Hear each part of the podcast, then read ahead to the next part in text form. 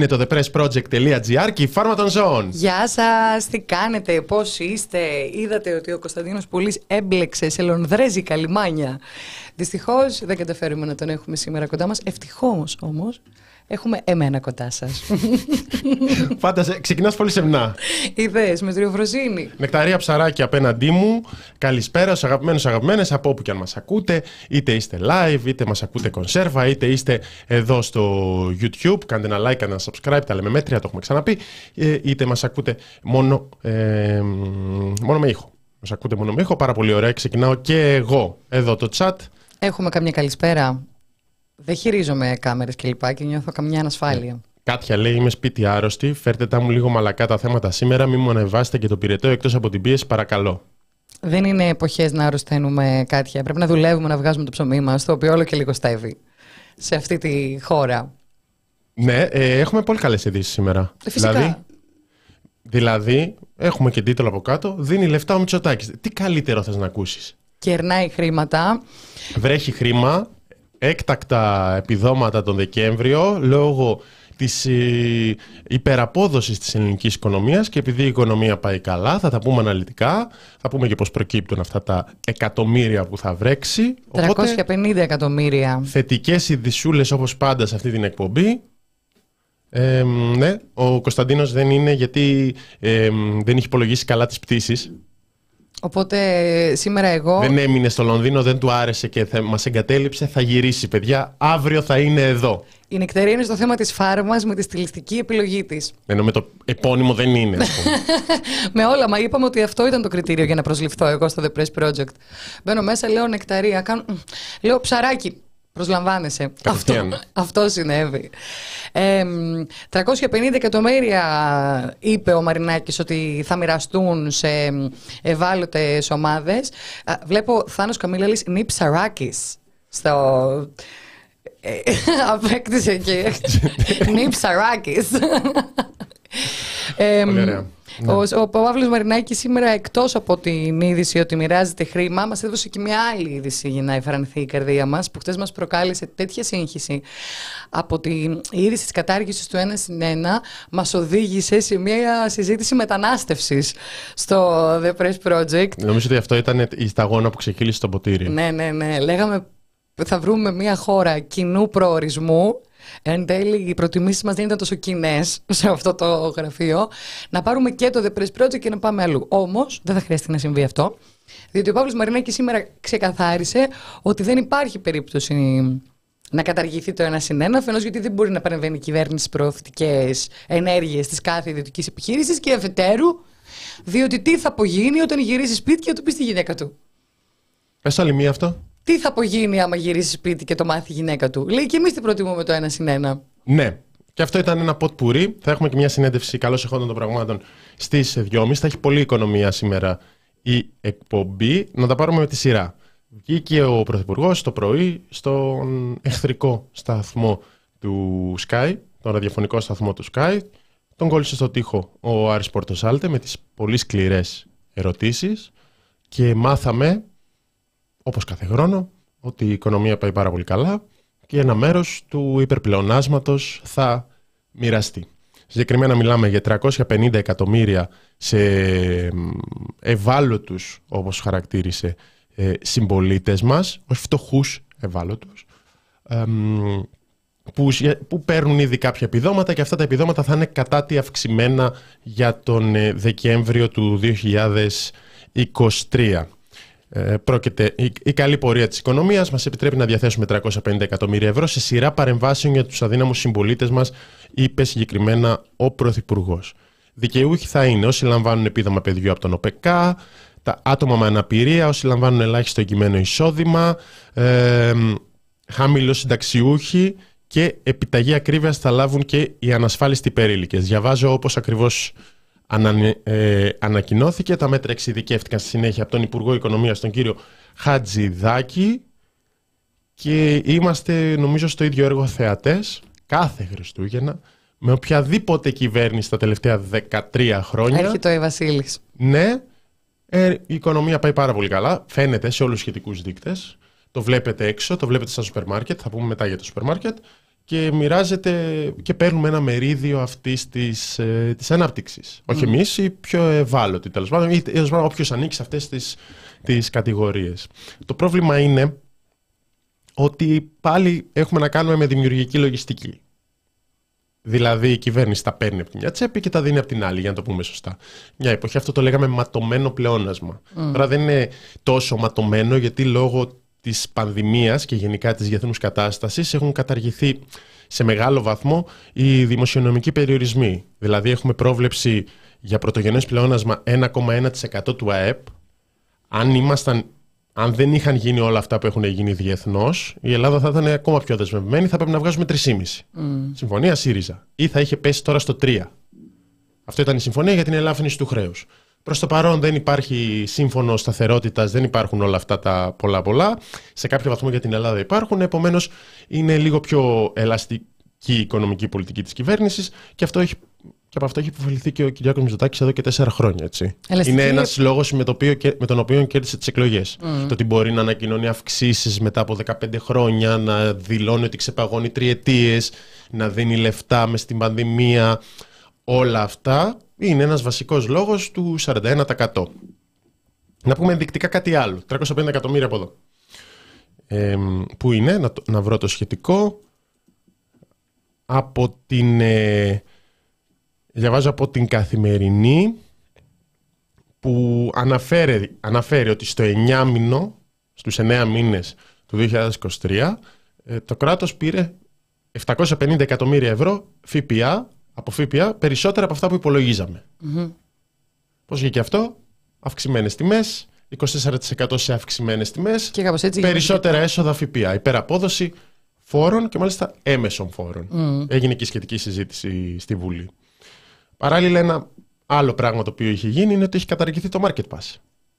Δηλαδή, το Market Pass που, που μπήκε στον μηνιαίο προπολογισμό ε, τον Σεπτέμβριο-Οκτώβριο ήταν για τρίμηνο, δεν θα υπάρχει για Νοέμβριο-Δεκέμβριο. Και αντί για αυτό έρχεται ένα άλλο επίδομα. Δηλαδή δίνουμε διαφορετικό, δίνουμε διαφορετικό pass.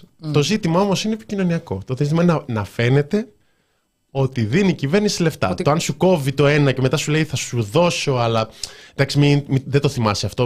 Α το ξεχάσουμε το market που έπαιρνες πριν δύο μήνες. Τώρα θα σου δώσω αυτό και αυτό είναι η οικονομική πολιτική. Και φαίνεται σαν να κόβεται καινούργια, από, καινούργια επιταγή ενώ στην πραγματικότητα είναι στέρηση προηγούμενων. Ε, ήθελα να ρωτήσω, οριστικοποίησαν το ποσό; Πόσο είναι το επίδομα της κοινωνικής αλληλεγγύης; Ναι, το, το έχουν εξειδικεύσει και υπάρχουν και παραδείγματα. Ας πούμε, ε, για κάθε 100 ευρώ που λαμβάνει κάποιος δικαιούχος επιδόματος τέκνων από τον ΟΠΕΚΑ, τον Δεκέμβριο θα πάρει 150. Mm. Και για πόσο καιρό θα κρατήσει. Και θα πει κάποιος το μειώνει στο 50. Όχι, αλλά θυμίζω ότι θα παίρνει market pass αυτός mm.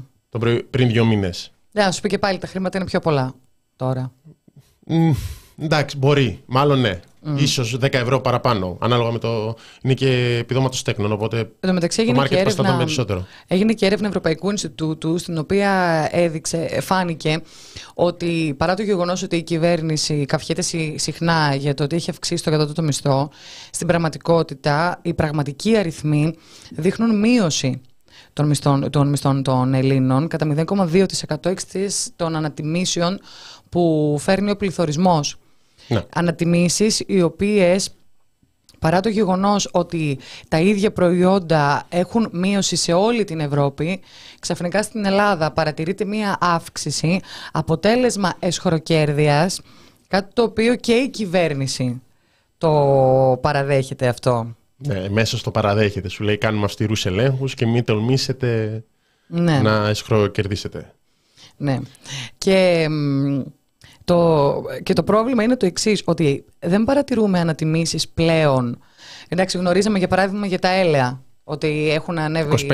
25% το λάδι πάνω σε έναν χρόνο. Σε, ναι, ακριβώς. Ε, επίσης, βλέπουμε στο φυσικό αέριο, πάλι καλά, το συγκεκριμένο pass ισχύει με τους ε, δικαιού... Το Fuel Pass. Fuel Pass. Οι δικαιούχοι πρέπει να το συμπληρώσουν μέχρι το τέλος αυτού του μήνα. Γενικά η μ, κουπονοπολιτική ε, συνεχίζεται. Μ' άρεσε αυτό. Κουπονοπολιτική; Ναι. Θα το λέω. Είναι πιο λαϊκό από το επιδοματική πολιτική. Όχι, κουπονοπολιτική συνεχίζεται. Ε, μ, επίσης, Αυτά βλέπουμε... με τη, οι έρευνες στο δοχείο των πραγματικών μισθών είναι πιο σημαντικές. Με αυτό είναι το Που είχε θέμα. βγει ο ΣΑ και έλεγε μειώθηκε 7,5%. Δηλαδή πέρα από όλα αυτά που λέμε 20 από εδώ, 50 από εκεί, σου παίρνουν αυτό το πεντάρικο που θα σου δίνει, να σου δίνει ένα άλλο πεντάρικο κλπ. Ωραία, στην πράξη, στο τέλος του χρόνου απολογισμός. Μειώθηκε ή μεγάλωσε. Εννοείται, Πείτε μας. Στην προκειμένη περίπτωση έχει μειωθεί. Γιατί όχι μόνο οι αυξήσεις δεν παρατηρούνται μόνο στα έλαια, για παράδειγμα. Βλέπουμε μεγάλες ανατιμήσεις σε φρούτα και λαχανικά, μεγάλες ανατιμήσεις σε κρέατα. Ε, θυμάμαι πέρυσι μία έρευνα η οποία ενώ είχαν γίνει οι αυξήσεις των κατώτατων μισθών έδειχναν το επίπεδο ζωής των Ελλήνων και υπήρχε μεγάλο ποσοστό ανθρώπων οι οποίοι επέλεγαν ανθυγιεινή διατροφή διότι ήταν πολύ πιο οικονομική.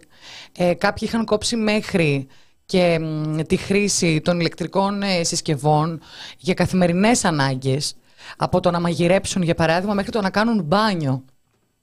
Και αυτές φυσικά είναι συνθήκες εξαθλίωσης ε, και έρχεται να προσθεθεί και το φορολογικό νομοσχέδιο στο οποίο θα μιλήσουμε αναλυτικά αργο, για το οποίο θα μιλήσουμε αναλυτικά αργότερα. Όμως, α, ένα, αν ένας τίτλος που θα μπορούσε να δοθεί σε αυτό που πάει να ψηφιστεί ε, και είναι σε διαβούλευση αυτή τη στιγμή είναι ότι πάνε να γεμίσουν τα δημόσια ταμεία από τη Μαρίδα.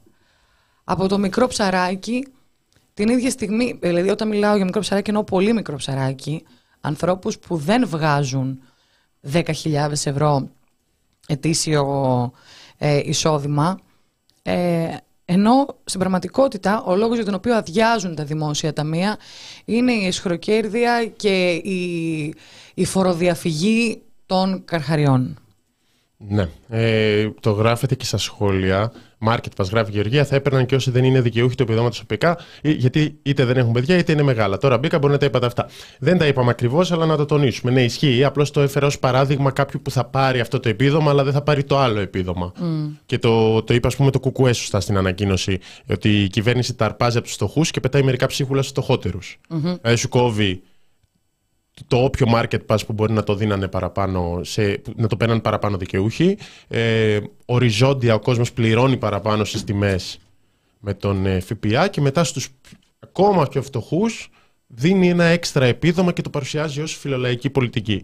Δεν το κάνει μόνο η κυβέρνηση Μητσοτάκη, να το πούμε αυτό. Είναι διαχρονική ε, η πολιτική αυτή. Είναι καθαρά μνημονιακή πολιτική. Το έκανε και ο ΣΥΡΙΖΑ με το κοινωνικό μέρισμα. Π.χ. Το κάνει ο Μητσοτάκης κάθε χρόνο. Και γι' αυτό είναι δημιουργική η λογιστική. Δηλαδή στην, στους ελεύθερους επαγγελματίες τώρα τι να τους πεις; Που, Να θα διορθώσω φορολογηθούν, που θα φορολογηθούν παραπάνω. Ότι μετά θα πάρουν ένα επίδομα αν είναι και στον ΟΠΕΚΑ ή αν είναι εκεί και αυτό θα παρουσιάζεται ως νικη Και, αυτά, και η πρόβλεψη του προπολογισμού είναι ακόμα μεγαλύτερα φορολογικά έσοδα. Η κυβέρνηση έχει πει ότι δεν θέλει να μειώσει το ΦΠΑ, γιατί αυτό δεν πιάνει σε άλλες χώρες. Θέλετε να πάμε σε μνημόνια. Είναι, είναι η Έτσι μόνη, το είχε είναι πει η ο μόνη Γεωργιάδης. περίπτωση. Δηλαδή τους λες τώρα οι άνθρωποι που υποτίθεται μείωσαν τους φόρους και τους λες: Θα το μειώσετε αυτό το φόρο και λέει: Δεν λειτουργεί αυτό. Γιατί πες μου, γιατί δεν λειτουργεί.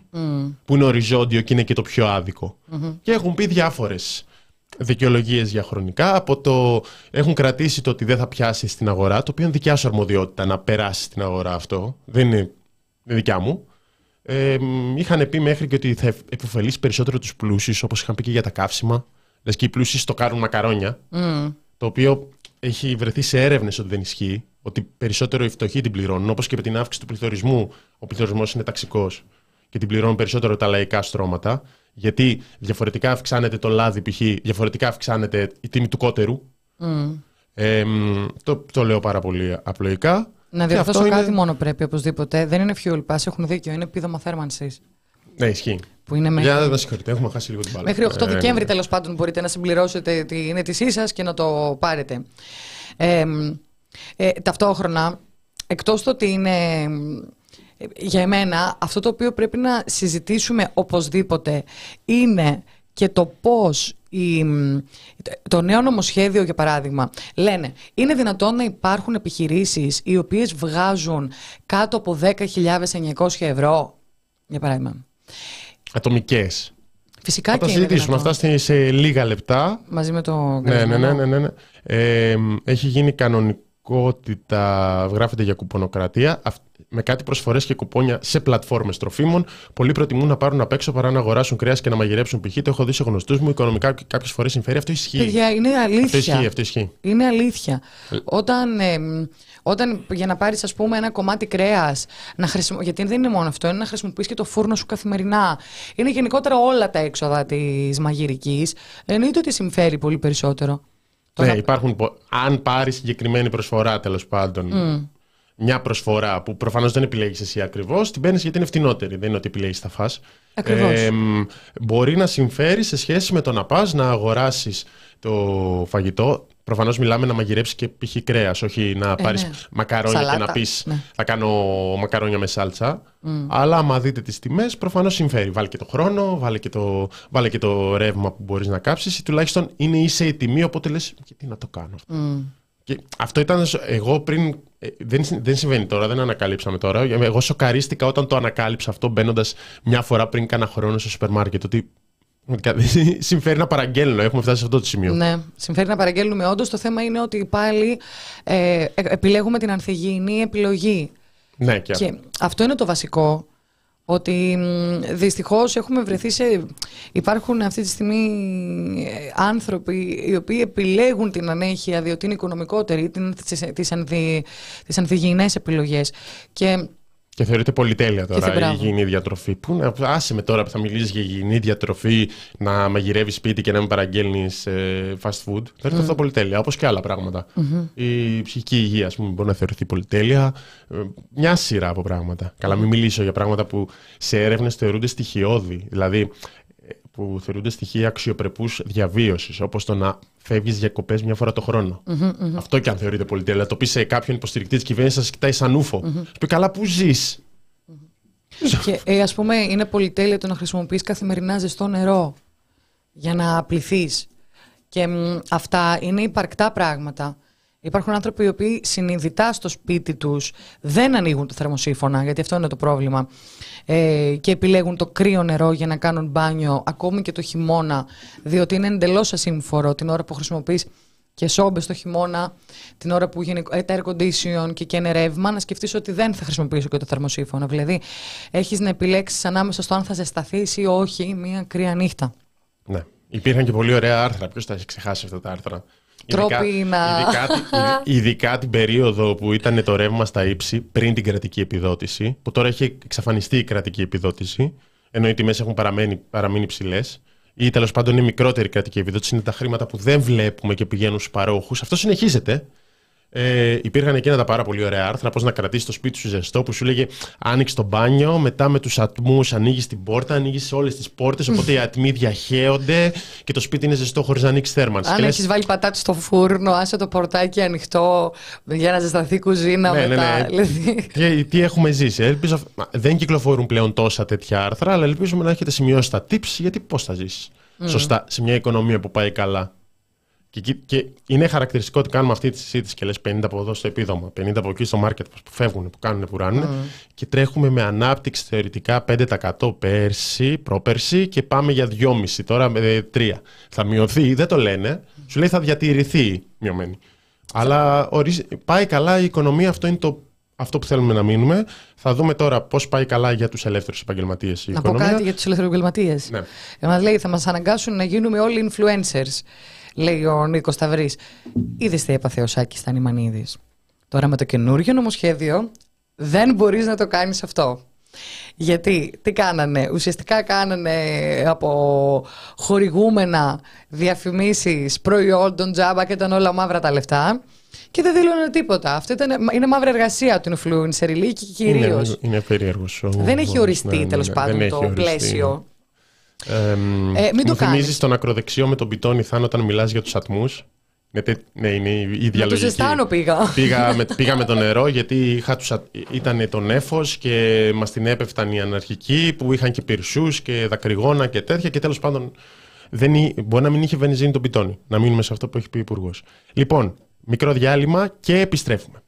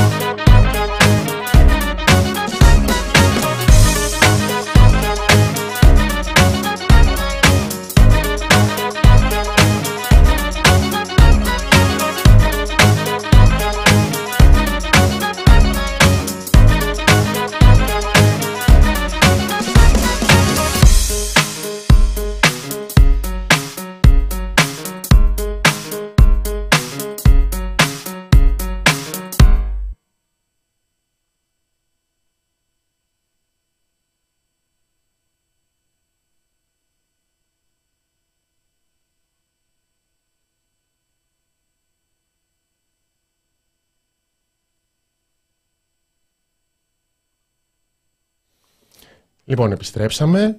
Πάμε τον Ζων, Θάνος Καμίλαλης, στην Εκταρία Ψαράκη και έχουμε στη σύνδεση τον κύριο Γιάννη Χατζηθεοδοσίου. Είναι ο πρόεδρος του Επαγγελματικού Επιμελητηρίου Αθηνών. Να μιλήσουμε για το νέο νομοσχέδιο με την φορολόγηση των ελεύθερων επαγγελματιών που σηκώνει τόση κουβέντα και τόσες αντιδράσεις. Κύριε Χατζηθεοδοσίου, καλησπέρα. Ευχαριστούμε πολύ που αποδεχτήκατε την πρόσκληση. Καλησπέρα σας. Καλησπέρα κύριε Ψαράκη, καλησπέρα κύριε Καμίλαλη, καλησπέρα στους τηλεθεατές μας. Ε, και εγώ ευχαριστώ για την τιμή που μου κάνετε. Κύριε Χατζη Θεοδοσίου, η πραγματικότητα είναι ότι άλλα ακούμε από τους παράγοντες της αγοράς και άλλα ακούμε από την κυβέρνηση. Ε, πριν ξεκινήσουμε να μας εξηγήσετε λιγάκι τι πάει να ψηφιστεί και βρίσκεται αυτή τη στιγμή σε διαβούλευση και πώς επηρεάζει μικρούς, μεσαίους αλλά και μεγάλους. Γιατί βλέπουμε ότι στα κάγκελα δεν είναι μόνο οι μικροί και οι πολύ μικροί τους οποίους επηρεάζει με το ε, κατώτερο εισόδημα το οποίο μπορούν να δηλώσουν τα 10.900 ευρώ αλλά βλέπουμε και κινητοποιήσεις από δικηγόρους, από γιατρούς. Ε, σας ακούμε πάνω σε αυτό. Καταρχήν, εμείς ως θεσμικός φορέας, σύμβουλος της πολιτείας και των μελών, είμαστε υπέρ του ότι πρέπει να γίνει ένας νόμος, γιατί η φοροδιαφυγή και το παραεμπόριο είναι τα δύο μεγάλα αγκάθια που υπάρχουν σήμερα στην οικονομία μας. Είναι η πιο σκληρή μορφή αθέμητου ανταγωνισμού. Αλλά εκ προημίου σας λέω ότι είμαστε μαζί στην άποψη ότι πρέπει να χτυπηθεί η φοροδιαφυγής σε μια χώρα που είναι από τι μεγαλύτερε στην Ευρώπη. Θυμίζω ότι ο διοικητής της Τράπεζας Ελλάδος στη δήλωση που έκανε ότι 40 δις σήμερα φοροδιαφεύγουν μεγάλο ποσό και αισθάνονται αδικημένοι αυτοί οι οποίοι δεν μπορούν να φοροδιαφύγουν, εργαζόμενοι, συνταξιούχοι ή επιχειρήσεις που δεν μπορούν να τον υπολείπουν, γιατί ουσιαστικά καλούνται να πληρώσουν τα βάρη. Θέλουμε λοιπόν να διευρυνθεί η φορολογική βάση. Το θέμα είναι αυτός ο νόμος πραγματικά χτυπάει τη φοροδιαφυγή. Είναι ένας νόμος, όπως θα σας πω, που ουσιαστικά είναι ένας εισπρακτικός νόμος και αυτό που ζητάει να πάρει 600 εκατομμύρια. Και να εξηγηθώ λίγο. Όταν λέμε, ας πούμε, βάζουμε κατώτατο εισόδημα μαζί με τα ξεράκια και τα χλωρά. Γιατί υπάρχουν, είναι η ερώτηση μεταξύ του τεράστιου ποσοστού, το 71%, που είναι αδιανόητο να δηλώνουν κάτω από 10.000 άνθρωποι οι οποίοι βγάζουν λιγότερο από 10.000. Ασφαλώς και υπάρχουν. Τι... Μετά από 15 χρόνια οικονομικής κρίσης, είναι πολύ λογικό να εκμηθεί και προσέξτε. Ο νόμος δεν διαχωρίζει αυτόν που έχει, π.χ. παραδείγματος χάρη, εισόδημα 7 ή 8 από το ελεύθερο επάγγελμα και και άλλα εισόδηματα. Μπορεί να έχει ενίκεια. Οι άλλες δεν τα, δεν τα βάζει όλα μαζί. Και άρα είναι λάθος. Γιατί αν τα εισοδήματά του είναι 20-25 και από αυτά 7.000 είναι από το ελεύθερο επάγγελμα, λογικό ακούγεται. Ενώ όπως το λέει, είναι σαν να ζει αυτός με τις 7-8.000. Πρώτο στρεβλό. Δεύτερο, εγώ δεν έχω αντίρρηση και δεν έχουμε όλοι αντίρρηση στο να χτυπηθεί η προδιαφυγή σε αυτές τις κατηγορίες που όλοι καταλαβαίνουμε. Και θα τις πω εγώ ομά. Mm-hmm. Δηλαδή, λέμε, πάμε στον οδοντογιατρό και μας λέει ο γιατρό 500 με απόδειξη, 350 χωρίς απόδειξη. Όχι ισχύει για τον γιατρό, ισχύει για τον ηλεκτρολόγο, τον υδραυλικό, τον δικηγόρο. Μόνο που ο νόμος αυτός σε, σε πώς ακριβώς χτυπάει τη προδιαφυγή στο συγκεκριμένο τομέα. Πουθενά δεν παρεμβαίνει πουθενά σε αυτή τη συναλλαγή, γιατί ξέρετε, αυτό που θα δηλώσει αύριο το πρωί 12.000 θα φαίνεται ότι είναι ένας από τους πολύ ψηλά φορολογούμενους. 1900 είναι το άλλο. Άρα δεν παρεμβαίνει, δεν θα σταματήσει αυτή τη συναλλαγή. Ποια είναι η πρότασή μας, γιατί δεν μου αρέσει σαν θεσμικός φορέας, πρέπει να κάνουμε και προτάσεις. Θέλετε να σταματήσει αυτή τη συναλλαγή; Πολύ ωραία. Τα χρήματα που δίνουμε στον γιατρό, στον γιατρό, στον ηλεκτρολόγο, στον αυλικό, να έχουν μια μεγάλη φοροαπαλλαγή. Φανταστείτε ότι αν λέγαμε το 60% φοροαπαλλάσσετε, τότε ο πελάτης θα κυνηγούσε την απόδειξη από τα επαγγέλματα αυτά και α, ακόμα και αν δεν ήθελε ο ελεύθερος επαγγελματίας να τη δώσει. Διαφορετικά δεν υπάρχει τρόπος να το καλύψεις. Τι κάνει τώρα εδώ, παίρνει το μικρότερο τη μαρίδα και λέει ουσιαστικά σου βάζω ένα τεκμαρτό εισόδημα. Αλλά δεν χτυπάει τα υψηλά και ε, πολύ υψηλότερα εισοδήματα. Άλλο παράδειγμα. Γιατί δεν μας λέτε, για παράδειγμα, πέντε εταιρείες τροφίμων, τι τζίρο κάναν το 2022, τι έσοδα δηλώσανε και σε ποια κέρδη φορολογηθήκαν. Και μετά να κάνουμε τον ίδιο τζίρο στους μικρομεσαίους. Οπότε να αποδειχτεί ποιοι φοροδιαφεύγουν πραγματικά. Εδώ για να αποδείξω του λόγου του αληθές, από τα 104 δις τη ληξιπρόθεσμη υποχρεώση στην εφορία, καλό είναι να ξέρει ο πολίτης, τα 84 δις τα οφείλουν 9.000 επιχειρήσεις και τα 20 δις τα οφείλουν 450.000 μικροί επαγγελματίες, που αποδεικνύει ποιος φοροδιαφεύγει και ποιος δεν πληρώνει. Και, και πάω και σε ένα ζήτημα, επιτρέψτε μου, που είπε ο Πρωθυπουργός δεν μπορεί ο εργαζόμενος να παίρνει περισσότερο από τον εργοδότη. Καλό είναι να πούμε στον Πρωθυπουργό, αυτοαπασχολούμενος σημαίνει εργαζόμενος και εργοδότης είναι το ίδιο πρόσωπο. Άρα από ποιον παίρνει περισσότερο, αφού είναι ο ίδιος. Και που αυτές είναι επιχειρήσεις ανάγκης, όπως σας λέω, που κάποιος την έκανε για να επιβιώσει. Και κλείνοντας, αν όλους αυτούς τους κλείσει αύριο η κυβέρνηση, υπάρχει ένα ερώτημα. Τι δουλειά θα τους βρει, γιατί το, η μία εμπλοκή είναι από το νόμο αυτό. Η άλλη είναι ότι από τις 292.000 που μπορούσαν να μπουν στις 36, 72 και 120 δόσεις, 27.000 μπήκαν, δηλαδή ούτε το 10%. Αυτή λοιπόν, αν θέλει αύριο το πρωί, μια και δεν πληρώνει, να τις κλείνει, αφού δεν κάνει την ενιαία δόση, όπως λέμε, για το σύνολο των οφειλών. Και το ερώτημα πάντα παραμένει, τι θα γίνουν όλοι αυτοί, πώ θα ζήσουν οι οικογένειέ τους, στην παραοικονομία δεν θα πάνε για να μπορέσουν να επιβιώσουν. Στην παραοικονομία η μισθωτή; Η μισθωτή σε ένα μεγαλύτερο γραφείο. Δηλαδή, ο δικηγόρος θα κλείσει το γραφείο του να πάει σε μια μεγαλύτερη δικηγορική εταιρεία. Το καταλαβαίνουμε σωστά αυτό, π.χ. Όχι. Δεν υπάρχει αντοχή αυτή αυτών των επιχειρήσεων για να τον πάρει. Αυτό θα ήταν χρήσιμο ερώτημα. Είναι, ξέρετε, αυτό που θέλει μια άλλη συζήτηση. Πώς γίνεται σε μια χώρα που έχουμε ανεργία 10% να χρειάζομαστε 200.000 εργαζόμενους, είτε σερβιτόρους, είτε εργάτες γης, είτε ειδικούς επιστήμονες που εδώ φταίει το brain drain. Αλλά θέλω να πω ότι δεν απαντά στο ερώτημα. Είναι λίγο διαφορετική αγορά Αλλά θέλω να προσθέσω και ένα ακόμα επιχείρημα, πρέπει να σας πω, κύριε Γαμιλάλη.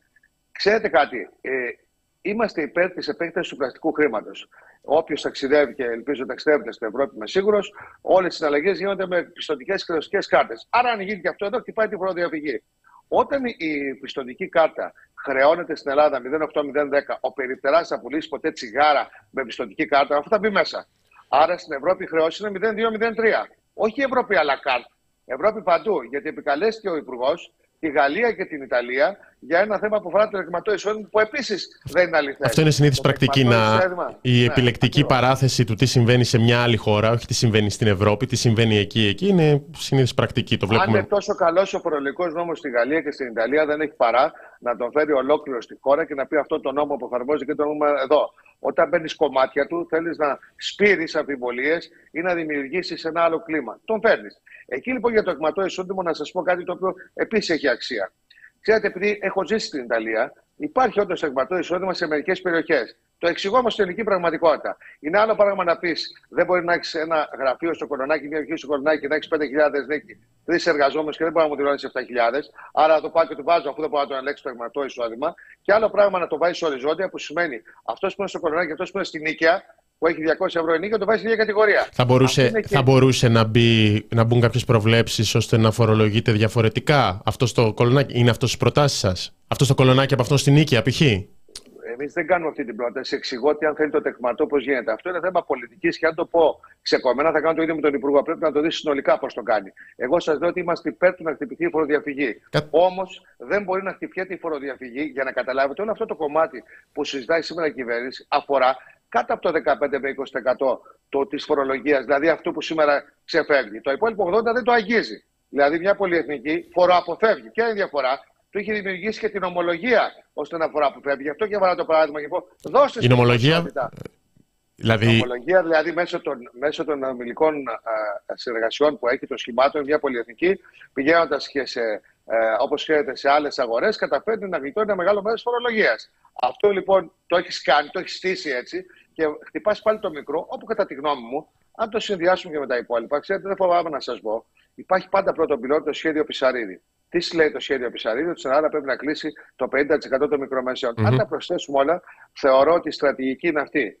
Πάντα όταν ένας νόμος είναι οριζόντιος, είναι άδικος στη φορολογία. Δεν μπορεί να είναι δίκαιος. Αυτό το καταλαβαίνουμε. Βάζεις σου κατηγορία. Άρα, αν θέλει, μπορεί να τη χτυπήσει ασφαλώς και μπορεί. Τι λέει η ΑΔΕ, λέει ότι μπορώ να σε ελέγξω και να δω τα έξοδά σου και να το κάνω. Μια χαρά να το κάνει. Συμφωνώ. Δεν μπορεί να δηλώνεις 10.000 εισόδημα και έξοδα 25. Άρα έχεις τρόπους αν θέλεις. Όταν βάζεις ένα τέτοιο νόμο, άλλες είναι οι σκέψεις και δεν είναι αυτό που πραγματικά λες ε, δημόσια. Να κάνω ένα απλό ερώτημα. Όλα αυτά που λέτε τα ακούω, το, τα βλέπουμε και στις ανακοινώσεις. Έγινε κάποια διαβούλευση με τους ε, με τους φορείς πριν κατατεθεί ένα τέτοιο νομοσχέδιο; Γιατί είναι πολύ σημαντική παρέμβαση, όπως και να το κάνουμε. Τώρα έχει κατατεθεί σε Σας, ε, ε, Όχι, άλλο στη δημόσια διαβούλευση και άλλο να πριν καταθέσει πριν, το νομοσχέδιο. Το ναι, ναι, ναι. Εξαιρετική ερώτηση. Ξέρετε, αυτό το.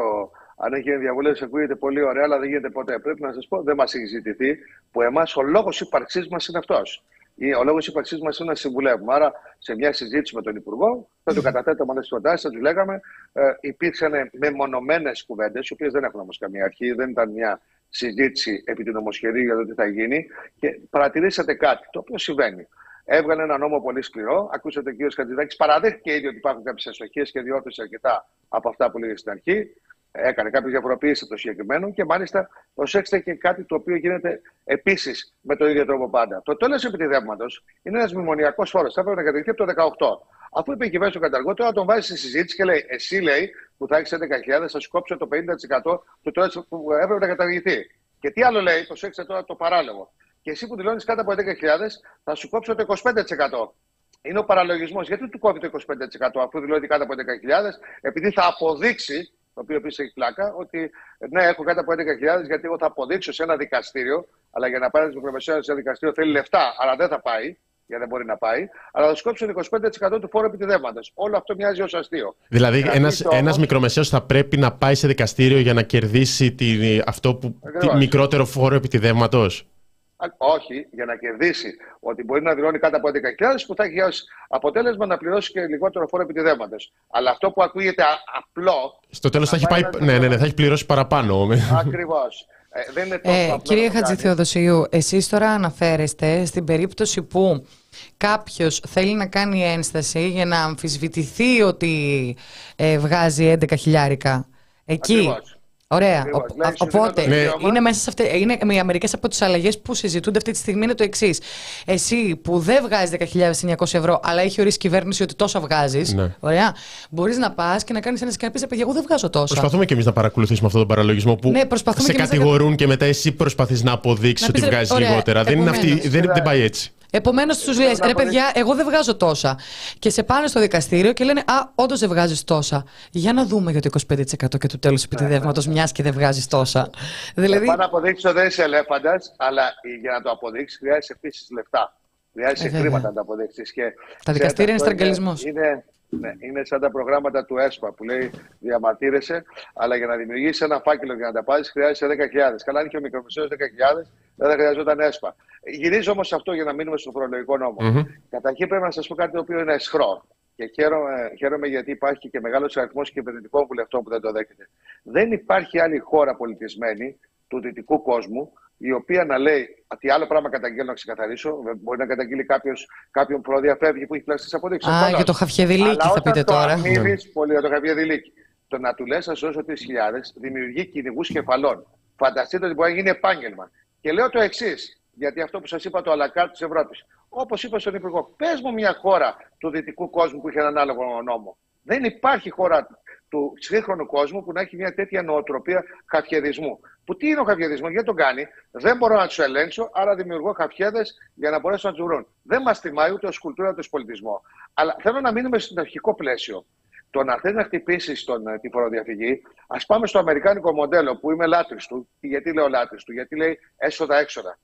Και είναι ίσως το καλύτερο γιατί ουσιαστικά θες πάντα εκεί να πάρεις απόδειξη. Εξηγώ ανεξάρτητα την απόδειξη που έχουμε ότι είναι ένας πραγματικό. Έχεις έσοδα-έξοδα. Άρα πάντα αποδείξεις. Και ουσιαστικά δεν έχεις κανένα άγχος τι έξοδα κάνεις, γιατί μία από τις αλλαγές του νόμου, να σας πω, είναι ότι ουσιαστικά το ένα που βάζει χέρι είναι το κατώτατο εισόδημα. Το άλλο που νομίζω το παρεξηγήσατε είναι, λέει για παράδειγμα, εσύ που έχεις 50.000 έσοδα, δεν σου αναγνωρίζω τα έξοδά σου. Σου αναγνωρίζω πολύ μικρότερο, γιατί εσύ πρέπει να πληρώνεις 8.000 φόρο. Ακούστε παραλογισμό. Παρεμβαίνεις στα έξοδά σου, δεν τα αναγνωρίζει. Και το λέει ο ίδιος ο νόμος. Ακούστε. Και το Γι' αυτό βαράει και τους μεσαίους. Ακριβώς. Δεν έχει ακουστεί όσο χρειάζεται. Με τι εννοείς ότι δεν μου αναγνωρίζεις τα έξοδα; Δεν λέει ότι είναι πλασματικά. Δεν σε αναγνωρίζω, λέει. Ποια, ποια έξοδα, εξηγήστε μας.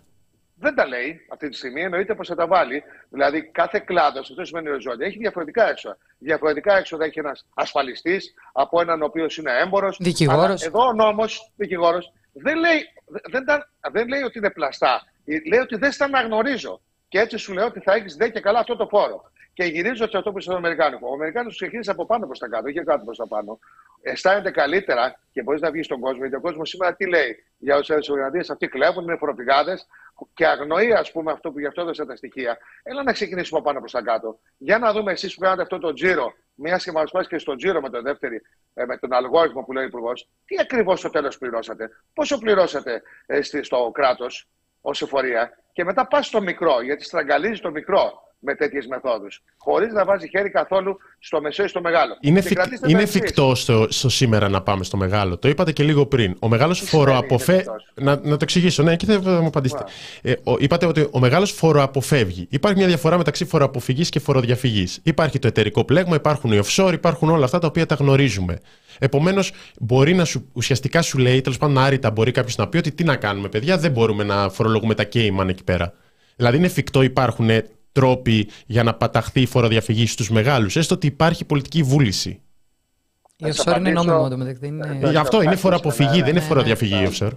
Θα σας απαντήσω.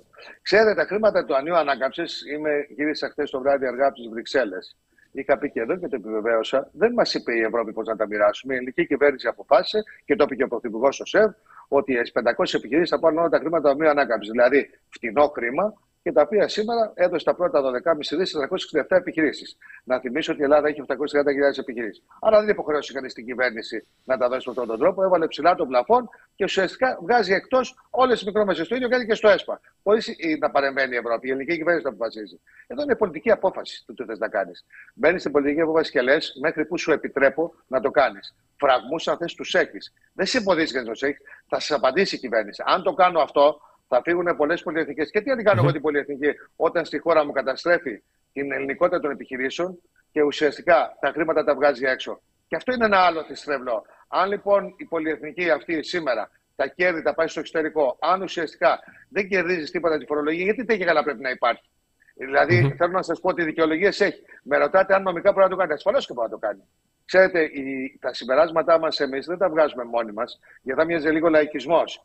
Πήραμε τις εταιρείες που σήμερα εφαρμόζουν τα προγράμματα στη χώρα μας, ζητήσαμε την άποψή τους για αυτά που σας είπα, που είναι έγκυρες εταιρείες, μπορεί το ονομάζω γιατί είναι πολύ γνωστές, και βγάλαμε τη μελέτη που την παραδώσαμε και στην κυβέρνηση. Το ίδιο ισχύει και εδώ. Εξαρτάται τι πολιτική θες να κάνεις. Τι θες να κάνεις. Εδώ λοιπόν η κυβέρνηση θέλει, μάλιστα για να μην φανεί ότι ξεχνάω, αν η προηγούμενη κυβέρνηση είχε νόμους οι οποίοι χτυπούσαν το επιχειρήν ε, και το χτυπούσαν με έναν λαθεμένο τρόπο μέσω της φορολογίας, αυτή η κυβέρνηση τι κάνει; Με ένα στοχευμένο τρόπο προσπαθεί να μειώσει, επαναλαμβάνω, το 50% των μικρών όταν θα τις κλείσει. Και σας είπα το παράδειγμα ακόμα και των χρεών που το ίδιο συμβαίνει και εδώ. Άρα είναι στρατηγική αυτή.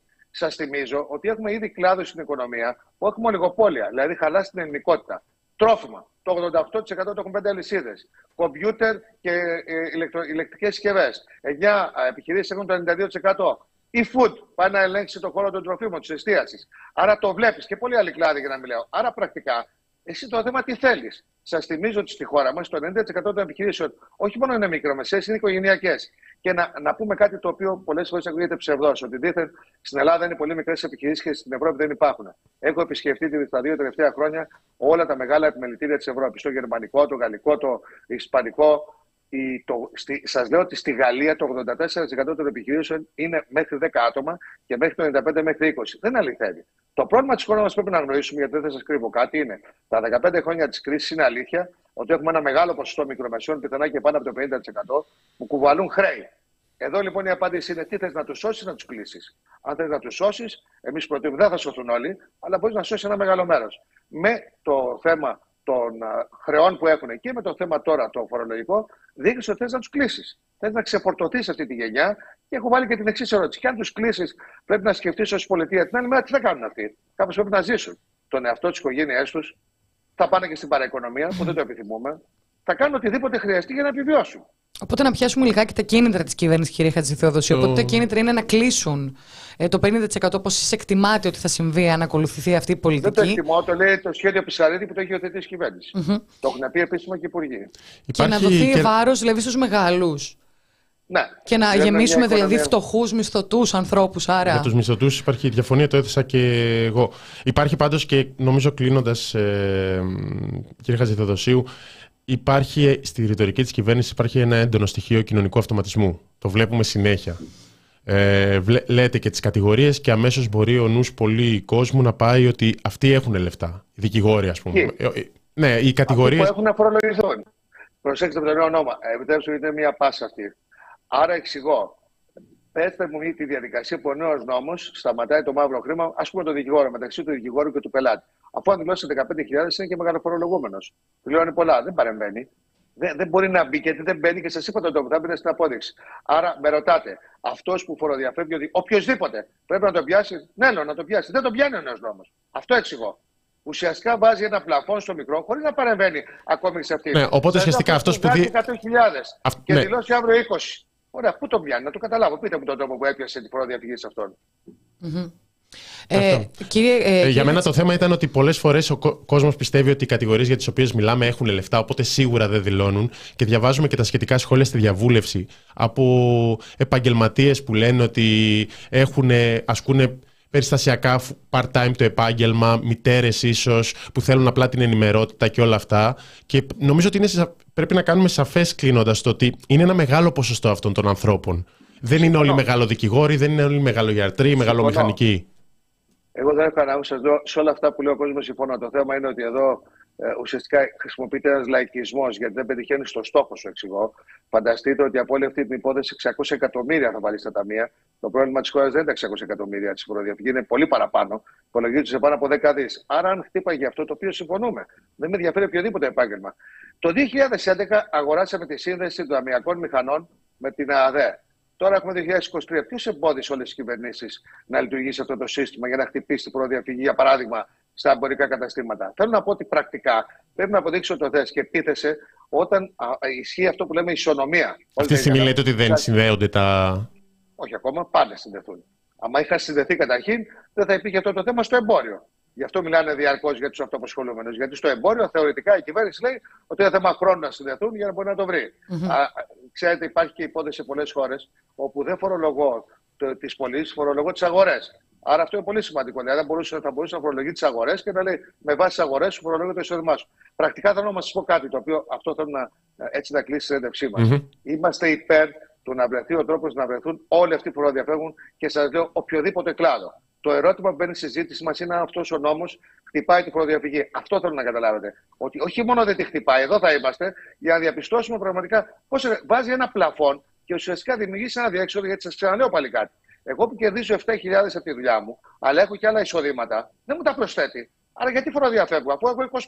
Δεν είπαν ότι, είπαν ότι θα προσμετράτε στο τρεκπαρτό εισόδημα και. Μόνο το εργαζόμενο. Αυτός που είναι ναι. εργαζόμενος και αυτοαπασχολούμενος. Χωράφια και άλλα. Όμως όχι ενίκεια, για παράδειγμα. Το είπαν αυτό. Αυτό που πρέπει, έχει σημασία είναι αλλά μένω στο ότι σας ξαναλέω πώς χτυπάει, θα με ενδιαφέρει να απαντήσετε, την φοροδιαφυγή στο ελεύθερο επαγγελματία με τον καταναλωτή σε όλες τις κατηγορίες που είπαμε. Πώς ακριβώς χτυπάει. Όχι, αυτό είναι σαφές. Οι είναι όλοι έτοιμοι. Όλοι έτοιμοι να αύριο το πρωί. Αλλά δεν παρεμβαίνει σε αυτή τη συναλλαγή. Mm-hmm. Σωστά. Και μένει και να τεκμηριωθεί τι θα γίνει και με τα έξοδα, γιατί οι επιχειρήσεις δικαιολογούσαν έξοδα για να έχουν ε, μικρότερη φορολογία. Τώρα αυτό είναι κάτι καινούριο και δεν έχει διευκρινιστεί κιόλας από ό,τι βλέπουμε. Και προσέξτε τι χάνει. Όταν, όταν δηλώνω έξοδα, έχεις εισπράξει το ΦΠΑ, Σωστά. Mm. Άρα εγώ, εγώ τα κρατάω γιατί έχω φοροαπαλλαγή. Ενώ όταν τα μειώσει, τι θα κάνει ο επαγγελματίας; Αυτά που δεν θα δηλώνει θα τα θα προσπαθεί, αν μπορεί να τα πληρώσει μαύρα, να τα πληρώνει μαύρα. Mm-hmm. Σωστά ή όχι; Οπότε Άρα... ενισχύεται το πρόβλημα. Ναι, ναι, ναι. Το αντίθετο. Το να, αυτό με τα έξοδα είναι πάντα κίνητρο ώστε να, δηλώνεις, να έχεις έξοδα και να τα δηλώνεις κιόλας, οπότε να είναι καθαρά. Ναι, ναι, ναι. ναι. Κύριε Καβιλάλη, αν σας λέγανε αύριο, όταν θα πάτε στον οδοντίατρο και σας δώσει την απόδειξη, θα εκπέσει το 60% από τη φορολογική σας δήλωση. Θα ζητάγατε την απόδειξη; Πάντα. Εννοείται, ναι. Είναι... Τώρα δεν τη ζητάτε γιατί. Λες τι να την κάνω; Σε μια εποχή δύσκολη με ακρίβεια, θέλω να γλιτώσω τα 100 ευρώ. Τα γλιτώνεις και είσαι μια χαρά. Αυτό εξηγώ. Ή έχω τη λύση να μπω στην πλατφόρμα και να καταγγείλω τον οδοντίατρο και να, να, για, να, για να πάρω μετά αυτό που θα έπαιρνα. Ναι, ναι, ναι. ναι, ναι. Όχι. Θα βγάλεις πολλά. Ναι. Να σα ευχαριστούμε πάρα πολύ. Κύριε Χατζηδοσίου, ευχαριστούμε πάρα πολύ για την παρουσία σας στην εκπομπή. Να είστε καλά. Ευχαριστούμε. Γεια σας.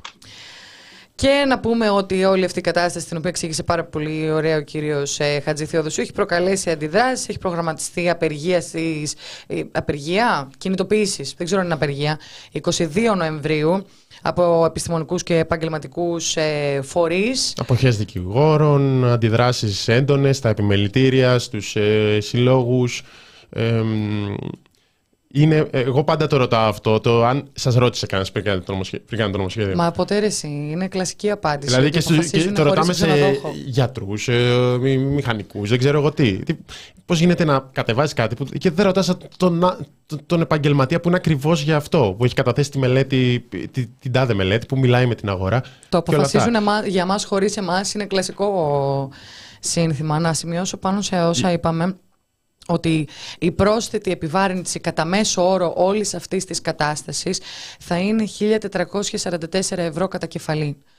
Είναι η, η μέση επιβάρυνση. Οπότε κάποιος... Και αυξάνεται ανά τρία, είναι μετά από κάποια χρόνια και αυξάνεται ανά τρία χρόνια γιατί θεωρητικά όχι μόνο πρέπει να έχεις αυτά. Δεν γίνεται να δουλεύεις και να μένουν τα έσοδα σου σταθερά αφού η οικονομία αναπτύσσεται. Εσύ πώς γίνεται να μην αναπτύσσεσαι;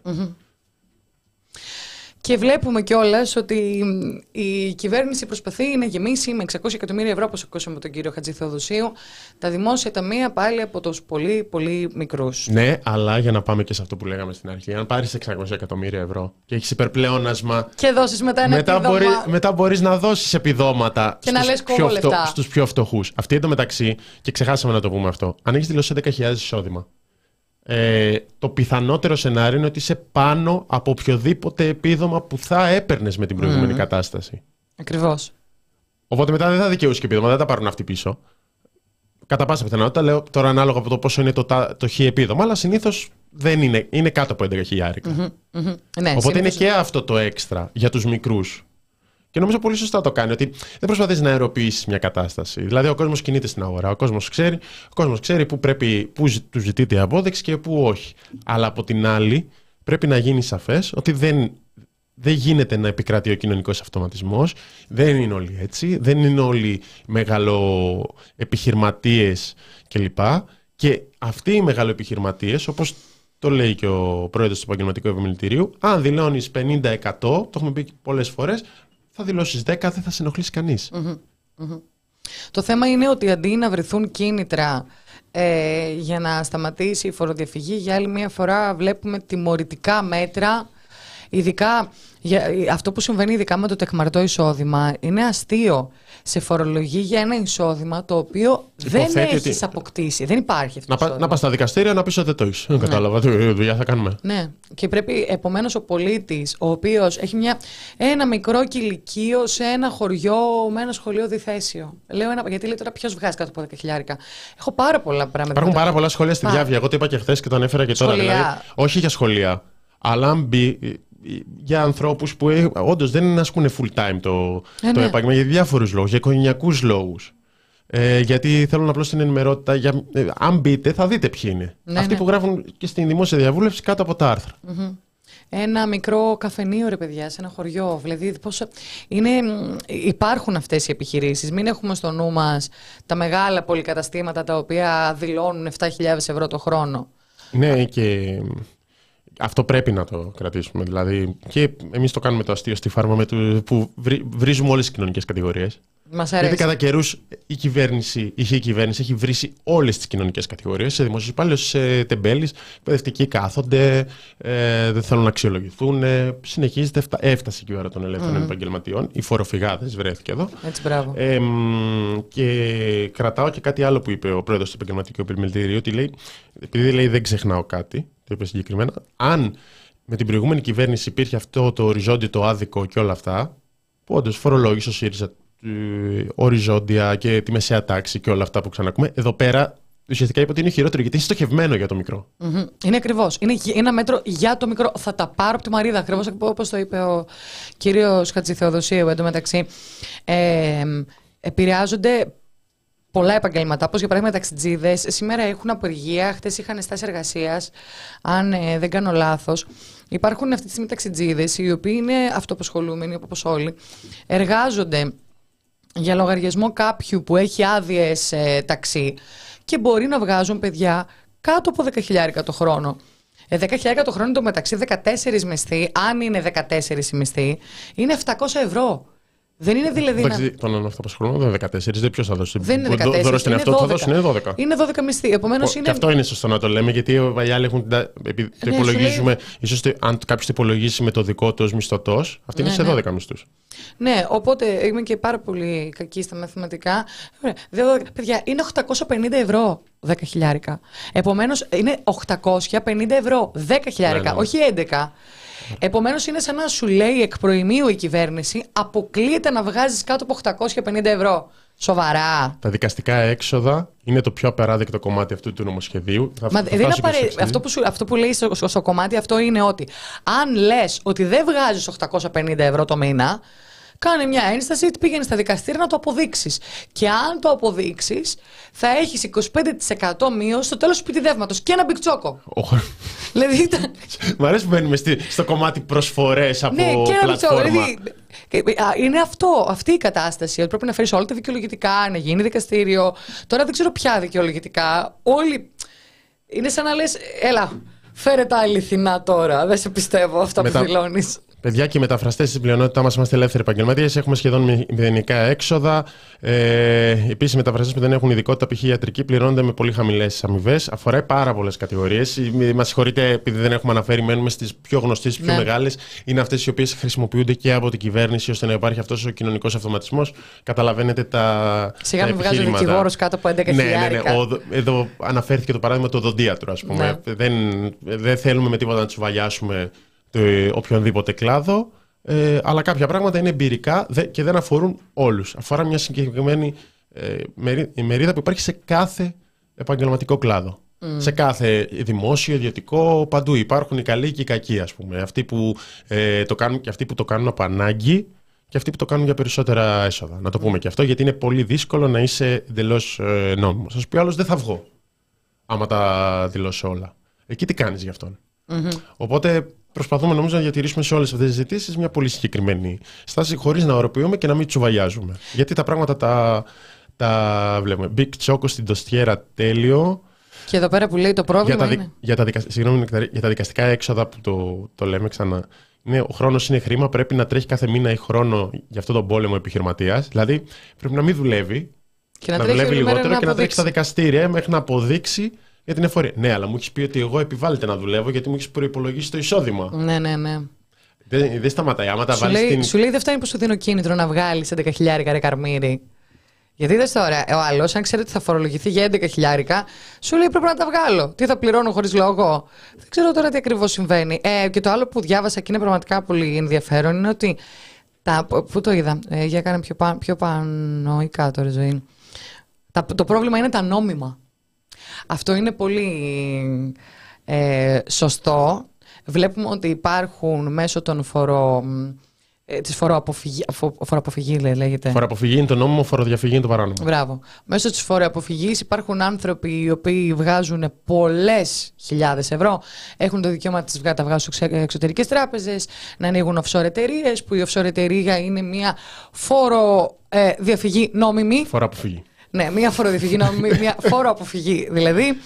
Και από την άλλη κυνηγάμε αυτόν που βγάζει 8 χιλιάρικα, να το πούμε λες ψέματα, βγάζεις 11 και να τον, εμ, να τον ξεζουμίσουμε. Χάρη. Η μεγάλη πλειοψηφία των νέων δικηγόρων είναι μπλοκάκια σε μεγάλα γραφεία με 700-800 ευρώ το μήνα, από τα οποία πληρώνουν Μεγάλη εύκα από την τσέπη τους. Και αυξημένες εισφορές να προσθέσω. Μεγάλη αλήθεια αυτό. Στους ε, δικηγόρους. Δεν μπορείς να το αποδείξεις. Εγώ έκανα τη διαδικασία, ίσχυε και από εποχή Σαμαρά, που μου όρισε το κράτος. Μου όρισε το κράτος δικηγόρο, επειδή δέχτηκε ότι στην ουσία ήμουν άπορη, αλλά τα 4 χιλιάρικα για 1900 κέρδη δεν τα γλίτωσα. Καλή, καλή τύχη να ευχηθούμε σε αυτό και καλή τύχη σε όποιον, σε αυτούς που θα μπουν στην πλατφόρμα για να καταγγείλουν την απόδειξη αυτή την μεγάλη τέτοια που δεν υπάρχει σε καμία άλλη χώρα του δυτικού κόσμου. Όποτε μας βολεύει συγκρινόμαστε με το δυτικό κόσμο, όποτε δεν μας βολεύει δεν έχει σημασία το τι συμβαίνει αλλού. Αυτό κατα- είναι κατά πώς βολεύει την κυβέρνηση. Και την ίδια ώρα που η κυβέρνηση μας λέει ότι είναι αστείο να ισχυριζόμαστε οι άνθρωποι να βγάζουν κάτω από 11 χιλιάρικα, ο Άδωνης Γεωργιάδης Να πω κάτι γι' αυτό. Σε- Συγγνώμη για το τέτοιο.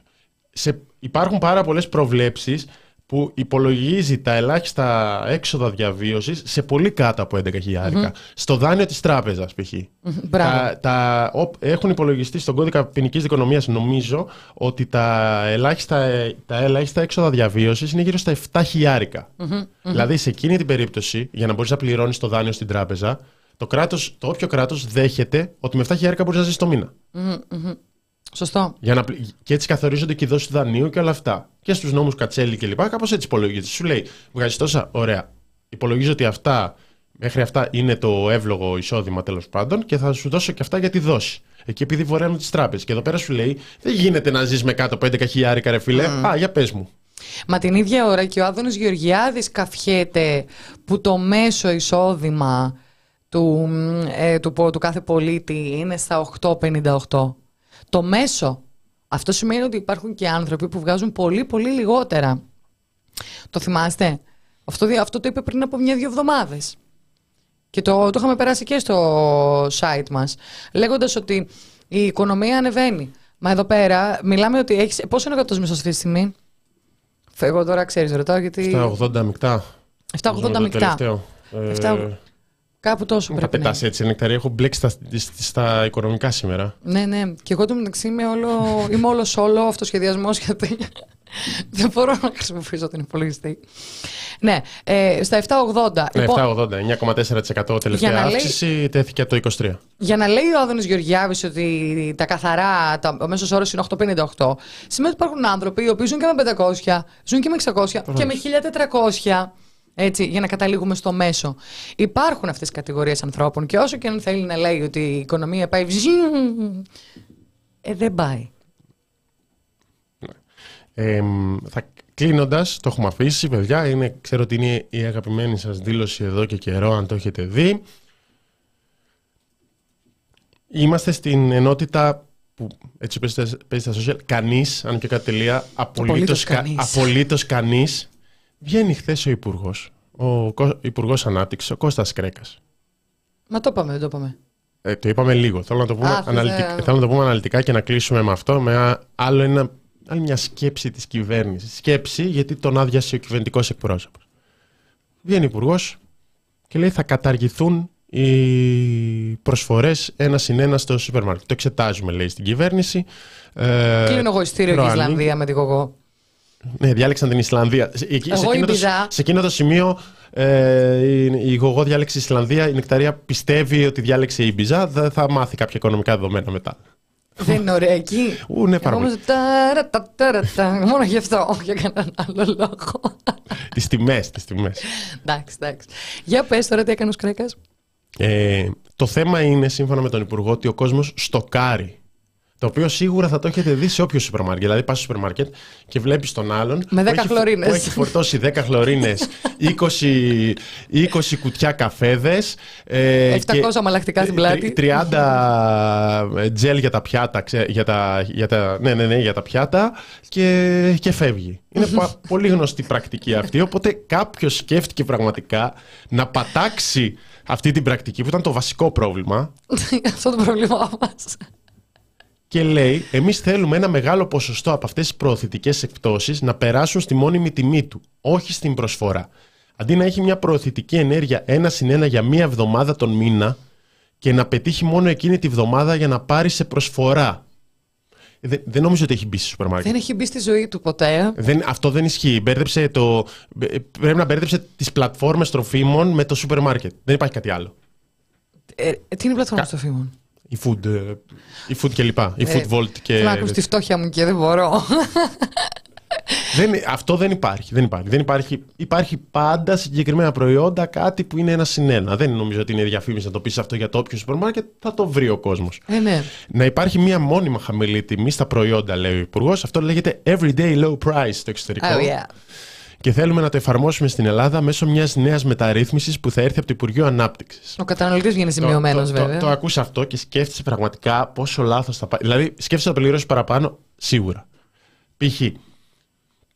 έστω ότι το κάνεις και είναι με το 1,5 το ένα προϊόν, 2,5 τα δύο. Τα δύο προϊόντα, 2,5. Οπότε λες, με συμφέρει, θα πάρω δύο. Αυτό το κάνει πάρα πολλοί κόσμος. Δεν στοκάρει, παίρνει δύο. Ναι. Υπάρχει μια διαφορά. Άλλο παίρνω δύο, άλλο στοκάρω. Παίρνω δύο. στοκάρω είναι μαζεύω χαρτιά υγείας γιατί περιμένω πυρηνικό ολοκαύτωμα. ναι, ναι, ναι, ναι. Ε, Φορτώνω με φακί ναι, και μακαρόνι. Αν αυτό με το βρει- Και φαντάζεσαι με τη μία, γιατί αυτό συζητούσαμε χθες πέρα από την Ισλανδία και την Ήμπιζα, ε, μ, ότι η, το everyday low price θα έχει μία λίγο μι- λιγότερη τιμή, αλλά δεν θα ισοσκελίζει την προσφορά του 1 συν 1. Αυτά που γλιτώνεις από το 1 συν 1. Δηλαδή, αν γλιτώνεις 50 λεπτά στα 2, θα, με το 1 θα, πληρώνει, θα, λι- θα γλιτώνεις 10. Αυτό σκεφτόμαστε. Μα για πάντα δηλαδή. Για πάντα. μ, Ε, αν πάρεις δύο μ, 50 λεπτά έκπτωση. Δηλαδή το, ίδιο- το ίδιο προϊόν ή για ένα συγκεκριμένο χρονικό διάστημα. Μα το δηλαδή. ίδιο- αυτά ισχύουν μόνιμα. Και αν δεν ισχύουν, είναι απλώς άλλο προϊόν μετά. Πάντα υπάρχει. Άρα και το ένα συν ένα είναι στην ίδια λογική, ρε Το ένα παιδιά. συν ένα είναι μόνιμο πρακτικά. Δεν είναι ότι. Ναι, άρα τι- Απλώς είναι το, η- το κατάστημα, το σούπερ μάρκετ, η αλυσίδα αποφασίζει ποιο προϊόν θα είναι. Αλλά Ε, υπάρχει. πάντα είναι από κάθε κατηγορία όμως ένα προϊόν. Από κάθε όχι, αλλά συνήθως είναι. Δεν είναι ότι ισχύει μια, μια φορά και άμα το προλάβεις, το πρόλαβες. Όχι. Α, Εγώ δεν καταλαβαίνω. Γενικά μου φαίνεται μ, η σκέψη του δεν βγάζει κανένα νόημα. Και στο everyday low price μπορεί να ισχυριστεί ότι κάποιο ότι πάει και στο κάρι. Και πάρει. Το, Αλλά- ψη- το ψήνουν για ένα μείον ένα του χρόνου. Ένα μείον ένα.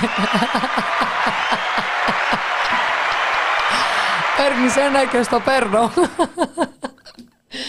Αχ, Θεέ μου. Το θέμα είναι όμως ότι, παιδιά, όλο αυτό δεν θα γίνει. ε, δεν θα γίνει. Ε, μ, έγινες άλλος. Δηλαδή κυκλοφόρησε πολύ στα, Ναι, εντάξει τώρα. στα social media και βγήκε ο κυβερνητικός εκπρόσωπος, ρωτήθηκε ο κυβερνητικός εκπρόσωπος, ο κύριος Παύλος Μαρινάκης, ε, μισό να ανοίξω το σχετικό άρθρο και ε, ανέφερε ότι δεν θα μπορούσε η κυβέρνηση να παρέμβει στο πώς οι εταιρείες προωθούν τα προϊόντα τους. Αυτό είναι πάρα πολύ σωστό εντωμεταξύ, γιατί μέσα σε όλα δεν το σκεφτήκαμε για όλα τα υπόλοιπα. Ότι μέσα σε όλα μου λες ότι θα, θα, Θα μου πεις επιβάλλει. εσύ, εγώ τα κάνω. Θα πεις σε μια εταιρεία ότι να μην κάνει αυτή την προσφορά. Δεν πάει ακριβώς έτσι. Και δεν έχω καμία διάθεση να υπερασπιστώ την ελεύθερη αγορά. Ούτε και στον τρόπο που επιλέγουν οι καταναλωτές να αγοράζουν προϊόντα. Αλλήμον ένα, εάν απαγορεύαμε έναν τρόπο πώλησης τροφίμων. Ο άλλος εντάξει, αυτό είπε. Ε, και μετά συνέχισε λέγοντας ότι και εμείς στο σπίτι μας προτιμάμε το ένα συν ένα. Είναι πολύ πρακτικά. δεν θα ήθελα να ξέρω αν γινόταν κάτι τέτοιο, που δεν πρόκειται να γίνει, τι θα γίνει με τη γυναίκα μου εάν γυρίσω σπίτι. Πω, πω ρε παιδάκι μου, είναι αστείο. Παλιό. Casual, casual εκεί πέρα, μια παντοφλίτσα εκεί Παντόφλα, πέρα. θα φάω παντόφλα από τη γυναίκα. Ναι, ναι, ναι.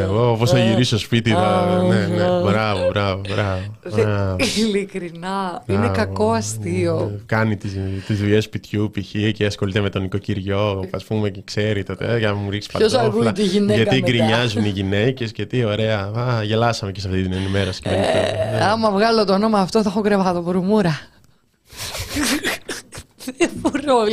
Παιδιά, και να πούμε ότι το είπε σε κάποιο τηλεοπτικό πάνελ, να πούμε ότι είπε ένα αστείο εκεί, να σπάσει ο πάγος. Α, Θυμάμαι το για αστείο εντωμεταξύ, αν είναι δυνατόν. Η Νέα Δημοκρατία δεν έχει χιούμορ. Αυτό είναι το βασικό πρόβλημα. Η Νέα Δημοκρατία δεν έχει χιούμορ. Ωραία, το- το παραλείπουμε αυτό. Αυτό, παιδιά, το είπε. Ποιος το είπε αυτό με την παντόφλα, ο κυβερνητικός εκπρόσωπος. Ο Παύλος Μαρινάκης. Και πού το είπε, να ήταν σε κάποιο Στην παράθυρο. ενημέρωση των πολιτικών συντακτών. Ε, ναι.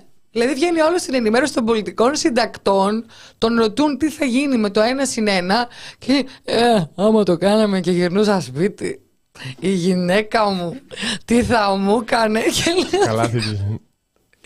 γιατί; Εμένα μ' αρέσει. Πού είναι; Εμένα μου αρέσει το πουμαρό 2 συν 1. Μπιχτούλα. ελά Μπιχτούρα. Παιδιά, έχει αναλύσει πουμαρό συνθήματα. Όχι αναλύ... Πείτε όχι στο πουμαρό. στο Πουμαρέο. Αυτό τώρα είναι. μ, Τι είναι; Έχουμε Είναι το σχολείο. Το, το σχολείο για το Κασελάκι. ΣΥΡΙΖΑ. Ναι, ναι. Και ο Κασελάκη, καλά, και ο Κασελάκης κριντζάς είναι. Τώρα, συγγνώμη, ρε παιδιά. Αλλά εντάξει. κλείσουμε. Σκουπίζω. και- Σκουπίζω για να φύγει σκόνη. Το, το έκανε αυτό. Στην, Έκανε, στην έκανε. ομιλία του έκανε αυτό και λέει σκουπίζω για να φύγει από πάνω μου η Δεν μπορώ, ρε παιδί μου. Cringe πολύ. κόντρα, η σύγκρουση. Πώς το είπε, ένα λεπτό. Δεν θυμάμαι πώς το είπε κι εγώ. Κάτσε, περίμενα να το βρω κάπου. Αλλά έκα- το, παιδιά- μου τα στέλνουν αυτά. Ξεσκόνησε τον νόμο του και λέει: Ξεσκονίζω από πάνω μας ό,τι έχει υποθεί. Σίγουρα, σήμερα είναι μια νέα μέρα. Τι είναι αυτά; Πολύ, παιδιά, είναι πολύ κακό. Δεν έχω λόγια. Είναι αυτά πράγματα τα οποία δεν τα κάνεις. Ποτέ. Ούτε σε παρέα. Ούτε μεθυσμένος. Είναι από αυτά που αν τα κάνεις το πρωί θα σου πούνε, ξέρεις τι μαλαγία έκανες εκεί που κοιμόσουν. Καθώς να έκανε αστεία, ότι ξεσκονίζεις από πάνω σου και έκανε έτσι. Και είναι που όπου άστο φιλάστο, ήμουν πιωμένος. Χίλια συγγνώμη. Λοιπόν, Ε, ο μου Πουλής λένε- θα είχε ήδη ναι, μου σχολάσει λένε να νεκταρία. Ε, νεκταρία, αν ο Θάνος δεν σου δώσει υπερορία, σήκω, φύγε. Και Τώρα ήρθα. Μας διώχνει, ο, Δουλειά. μας διώχνει ο κόσμος, θέλω να πω. Βασικά Και λέει πρέπει, και πρέπει Κέλλη- όντως να, φύ- να φύγουμε γιατί μετά Πρέπει υπάρχει να φύγουμε. γύρισμα. Ναι. Λέει και Έλλη, επικοινωνιακό ταλέντο. Εγώ θα πω αυτό εδώ πέρα στη φάρμα των ζώων και θα σχολάσω από τη φάρμα των Θα ζώων. ρίξει τη βόμβα και θα φύγει. Ναι, ρε παιδιά, ο Στέφανος Κασελάκης δεν έχει κανένα επικοινωνιακό ταλέντο. Δεν έχει κανένα επικοινωνιακό ταλέντο. Έχει κάποιον ο οποίος του κάνει πολύ ωραία βιντεάκια στο Twitter. Σταματάει η ικανότητά του στο σημείο που ανεβαίνουν στο Twitter. Εμένα οι τοποθετήσεις του προσωπικά δεν μου αρέσουν. Η επικοινωνιακή του ικανότητα σταματάει εκεί που βαρέθηκε να τον παίζει όλη μέρα η Κατερίνα καινούργιο μαζί με τον Τάιλερ. Η Face Κορδάιδα, η Μπάρκα και όλοι οι βαρόνοι της πρωινής ε, ψυχαγωγή στην τηλεόραση. Δεν έχει συγκροτημένο λόγο, δεν έχει τοποθετήσεις. Ακόμα και τα κλισέ του είναι πάρα πολύ μεγάλες κρινζιές. Δεν, είναι- δεν έχει επικοινωνιακό ταλέντο. That's my opinion. Λέει το που λένε βγάλαμε. Σταυρώστε, σταβ, σταυρώστε με. Σταυρώστε με, λέει. Ή Βγάλαμε, αλλιώς, λέει. γνώμη μου. Ε, ναι, βγάλαμε λέει τον Κασελάκη Είσαι, για να είσαι ανταγωνιστεί σε το ένα, Μητσοτάκη στο είναι επικοινωνιακό. μειοψηφία αυτό γενικά, είτε συμφωνείς είτε διαφωνείς για το επικοινωνικό ταλέντο, αλλά είσαι και εσύ και ο Πουλής. Παιδιά, δεν είναι εγώ καλός. ακόμα α, πάω μια από εδώ, μια από εκεί για το επικοινωνιακό. Παιδιά, δηλαδή, όταν τον βλέπω και μιλάει, πραγματικά δαγκώνομαι, αισθάνομαι ετεροντροπή, γιατί περιμένω τη βόμβα πλακία. Την περιμένω. Λοιπόν, Αυτά. θα σας ευχαριστήσουμε πάρα πολύ. Ε, ήταν η Φάρμα των Ζώων. Αύριο λογικά και με Κωνσταντίνο Πουλή. Εναντί μου ήταν η Νεκταρία Ψαράκη. Και απέναντι μου είναι ο Θάνος Καμίλελης. Ευχαριστούμε Ναι, η πάρα συνέντευξη με πολύ. τον κύριο Χατζηθοσίου θα ανέβει και ξεχωριστά. Φιλιά πολλά. Γεια σας. Στο καλό.